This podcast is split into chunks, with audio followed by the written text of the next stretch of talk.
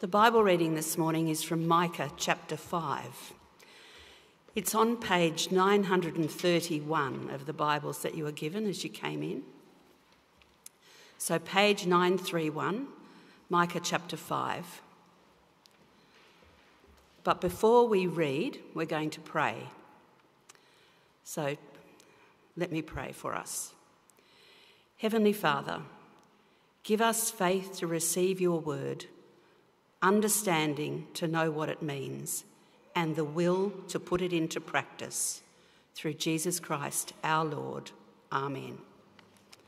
So, Micah chapter 5 on page 931, starting at verse 1. Marshal your troops now, city of troops, for a siege is laid against us. They will strike Israel's ruler on the cheek with a rod. But you, Bethlehem Ephrathah, though you are small among the clans of Judah, out of you will come for me one who will be ruler over Israel, whose origins are from old, from ancient times. Therefore, Israel will be abandoned until the time when she who is in labour bears a son, and the rest of his brothers return to join the Israelites. He will stand and shepherd his flock in the strength of the Lord, in the majesty of the name of the Lord his God. They will live secu- securely, for then his greatness will reach the ends of the earth. And he will be our peace when the Assyrians invade our land and march through our fortresses. We will raise against them seven shepherds and eight commanders. A second reading is on um, page 1179, 1179 from Philippians chapter 2. Just one verse, verse 8. It says, And being found in appearance as a man, he humbled himself by becoming obedient to death, even death on a cross. This is the word of the Lord. Thanks be to God.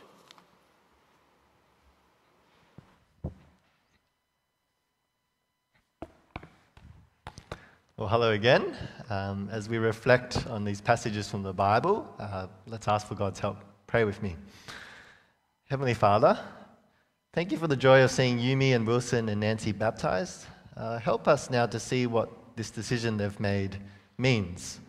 Help us to see this death of Christ they've been baptized into and this new life they've been raised with Christ to. Help us to see you. In Jesus' name we pray. Amen. Uh, well, a special welcome to you uh, if you're visiting as one of the friends and family of Wilson, Nancy, and Yumi. Um, I remember watching baptisms as a child. Our family went to a church that used to do baptisms in a swimming pool. And I remember as a child being quite confused, you know, what's this all about? But I remember the joy, you know, everyone was just so happy. Like that was the feel of the whole event. And so I was thinking, you know, who are these special people that get to be baptized? You know, what makes them so special? It wasn't so much until afterwards, until uh, after I decided to follow Jesus myself as an older person and I went to a few more baptisms, that I understood that baptism, you know, what we've just done over there with the water and all that, baptism is less about the people getting baptized than the God that they've chosen to be baptized in the name of. Baptism is more about God than people. And actually, so is Christmas. So it's Christmas. We're a week away from Christmas. Um, Christmas is also more about God than people. And so, our question this morning, we've had baptism, we're a week away from Christmas, is who is this God? Who is this God that Yumi and Wilson and Nancy have chosen to be baptized in the name of? Who's this God that they've made a special declaration today to trust and to follow? And who's this God that we celebrate at Christmas? So you see, whether this is your first time at church, and if it is, we, we, we warmly welcome you to, to, to St. Stephen's, or whether this is your hundredth time to a church service, whether you're 10 years old or 100 year, years old, we all have a picture of God in our heads. We all think God is something. Uh, some people think God is like Santa. You know, he comes down and gives us what we want if we're being really good. Some people think that God's only necessary for people who need Him, uh, for the weak, for weak people who need that maybe spiritual security to get by with life. But the rest of us, well, we don't, we don't need God even, even if He does exist. As we come to the Bible this morning, I want to say that a lot of people think that the Bible is there to try and prove God, and that's not quite right. You see, the Bible isn't so much interested in proving that God is real, it's far more interested in telling us who God is. What's God like? What's He like as a person? And primarily, it's saying to us the God that you might have in your head, He's actually too small. He's too small. The true God, the God that the Bible speaks about, He's so much bigger. He's so much bigger than any God that you can imagine in your head. And so I want to show you two things about this God from our passages this morning. And the first thing is that this is a God in complete control of human history, complete control. And we see this in chapter 5 of Micah. Now, who is Micah? Uh, he's not talking about our student minister who's called Micah, a very musical person, but Micah was a prophet of God from around 750 BC to 680 BC. And the words that God spoke through Micah to the nation of Israel, uh, they're recorded for us here. And our passage, this passage, chapter 5, verse 1 to 5, it's actually a passage of hope. But to understand that hope, we actually have to understand a little bit about the historical background. It's kind of like uh, if I told you I, sc- I scored a goal in soccer, in football, you might say to me, Well done, that's good for you, that's great. But if I said our team was 3 0 down and, and we, we, we caught up, and in the last minute I scored the winning goal, that's a much different story, isn't it? Uh, that story is a story that hasn't happened yet. It's in my dreams. Um, but the main point, you get the point. The point, what's the story behind uh, Micah chapter 5? Why is this a hope passage? Well, during this time, the nation of Israel was in decline. I've got a few slides to help us illustrate this. It had its glory days in King David around 1000 BC, but by 750 BC, it was in decline. Uh, there was a big civil war uh, that split the nation into two. Uh, so the 10 tribes in the north, they just became known as Israel, and the two tribes in the south became known as Judah. Now, the big superpower at the time was uh, the empire of Assyria, uh, the Assyrians. And in the time of Micah's life, uh, Israel, that northern kingdom, the 10 tribes, it would be destroyed and uh, its people deported away. And Micah, well, Micah was sent by God um, to Judah, the southern kingdom. And his message uh, was that they had become corrupt. They'd become corrupt. Their leaders were oppressing the poor, oppressing the weak, oppressing the vulnerable. They'd abandoned God's commandments and ethics, and they'd broken their promise to worship him. Uh, Micah's famous contemporary was the prophet Isaiah. Uh, we read a passage from Isaiah last week. Uh, both were speaking to, at the same time, to the same group of people. And God's particular message through Isaiah in, in chapter 7 of Isaiah was that Assyria, that superpowered empire, was going to be God's instrument for judgment on his people. And in 701 BC, the armies of Assyria laid siege to Jerusalem and their king Hezekiah. And that's probably what Micah was prophesying about in verse 1. So if you turn to me to Micah chapter 5, verse 1, Micah says, Marshal your troops now, city of troops, for a siege is laid against us. They will strike Israel's ruler with a rod. Uh, as recorded in both the history books and the Bible, the fearsome armies of Assyria lay siege to Jerusalem. They lock its people up in fear, make their king look foolish and weak. You know, being besieged was one of the worst situations for an ancient city to be in. Uh, if you're into movies and that kind of stuff, think of Lord of the Rings. Um, you know, that kind of horror of being surrounded, you know, no supplies of food and all that, just waiting for the enemies to attack. But amidst, amid this kind of situation, God gives a surprising word of hope to Micah, uh, to his people through Micah. They will be rescued. Not by, you know, these guys, the riders of Rohan, but by a baby. A baby to be born until the time when she who is in labor bears a son, verse 3. God will bring about a baby, a baby who would become an unexpected rule, uh, rescuer for his people and show that God was in complete control of history. You see, this um, promise through Micah about a rescuer to come in the future um, was actually promised centuries ago um, starting all the way back in the Garden of Eden. Uh, we looked at that two weeks ago. And then also, also to Jacob, the forefather of Israel, through to David, as Sam uh, told us last week, and now to Micah. See, God had a plan that you know, started all the way back from the beginning of human history. And Micah tells us that A, this plan is still intact, and B, Micah gives us some clearer details to what this plan actually looks like. You know, who is this rescuer that is going to come? What will he be like?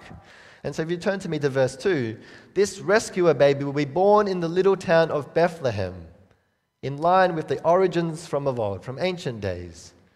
Bethlehem was the hometown of David, and uh, God had promised centuries ago to him that his special king would come in that line, from that home city, would be David's descendant. But these ancient promises go even further back from David to Jacob, the, fore, the forefather of Israel. God, through Jacob, promises that it's Judah. If you look at verse 2, Judah's tribe would be the tribe where God's kings and rulers come from. Uh, really interesting fact the first mention of Bethlehem in the Bible is Genesis chapter 35, where Rachel, Jacob's wife, dies while giving birth. But here in Micah, God's turning that story around. This special baby who would become his, his special king is born in that same place. God's turning around that story. Uh, verse 3 is another turnaround story. Um, God will write uh, in verse 3 uh, Israel will be abandoned. God's people will be thrown around by different empires uh, Babylon, Persia, the Greek Empire under Alexander the Great, Rome, until this baby is born. And then Israel will reunite under his rule. His rule will reunite God's people. But notice how he will rule. Verse 4 He will stand and shepherd his flock in the strength of the Lord, in the majesty of the name of the Lord his God. He'll be like a shepherd. He'll be like a shepherd. You see, God didn't want his king to rule with violence or brutality, but with the care and gentleness of a lowly shepherd. God's people will rest securely, it says in verse 4. Yes, through the might and majesty of this king, but also through his shepherd like care and gentleness. That's why God chose the lowly Bethlehem to bring about the one who, we're told in verse 4, his greatness reaches the end of the earth. This is a king and also a shepherd, a shepherd king. And this shepherd king will bring about true peace. Verse 5. And he will be our peace. Assyria will be defeated. And the history books will say that the Assyrian siege of Jerusalem in 701 BC it failed. And historians struggle to explain why. But in the Bible, in, one, in 2 Kings and 2 Chronicles, it records that it was God who miraculously destroyed that Assyrian army in answer to King Hezekiah's prayers. And yet, Hezekiah, though he was from the line of Bethlehem in David, and though he had a deep trust in God, though people at that time may have thought that he was this special one, he wasn't. He wasn't God's promised ultimate ruler. The promised ruler and shepherd, he was another man, another man born in Bethlehem, born in the line of Judah and of David. It was Jesus. This man, Jesus, born in Bethlehem, that very first Christmas, is God's promised king and shepherd. He is our peace. He will reunite God's people beyond just the nation of Israel. His greatness will reach the ends of the earth. He fulfills this prophecy in Micah chapter 5. And I just want to pause here and ask Is your God as big as this God? Is your God as big as this God? This God has written a story in history that no one else could make up. Is your God one who can manipulate great empires as if, as if they were puppets, just to bring about his promises a millennium later? Is your God one who can promise both judgment and rescue and bring it all about in the most unlikeliest of ways? Is your God in complete control of human history? This God is in complete control of history. But more than that, more than that, Jesus is more than just this special human rescuer promised through Micah. The God in complete control of history is also the God who entered into human history. Jesus is both man and God. And so if you turn to me, turn with me to Philippians chapter 2, verse 6. Uh, Philippians chapter 2, verse 6. It was the second passage. Um, and we'll look at this is our second point the God who entered history. Verse 6 Jesus Christ, who being in very nature God, did not consider equality with God something to be used to his own advantage. Rather, he made himself nothing by taking the very nature of a servant, being found in and being made in human likeness.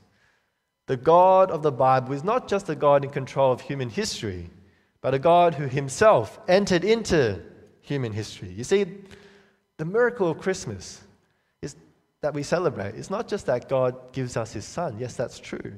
But it's about this divine son giving up his residence in heaven with the Father to dwell in our broken world.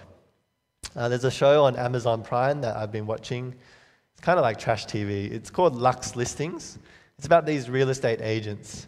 Um, they're kind of full of themselves, and that's kind of what the whole show is all, all about. Um, and they're, they're selling these incredible houses in Sydney, uh, mostly in the eastern suburbs. But these houses, they're insane. And the people that buy them and, and live in them, they're insane too. They're insanely rich. But my point is, you'll never imagine, you can never imagine someone who lives in those houses giving that up, you know, giving up living in one of those mega mansions to go and live in a slum, right? You wouldn't see that. The incarnation, the miracle of the incarnation, that God coming down to earth, taking on human nature. It wasn't a holiday for him. It wasn't an adventure. It was, it was humbling. Look at verse 8. It was humiliating. Verse 8.